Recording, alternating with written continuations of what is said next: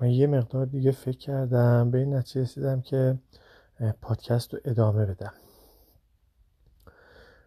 ما یه گروه دانشجویی داریم. توی اون گروه دانشجویی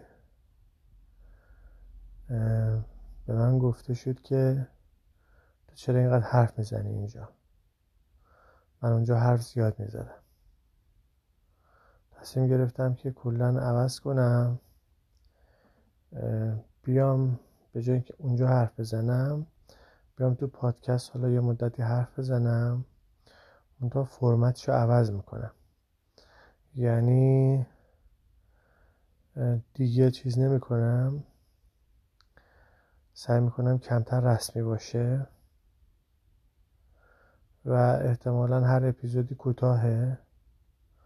ممکنه اپیزودهای طولانی هم باشه. مثلا اپیزود مثلا 20 دقیقه هم ممکنه باشه.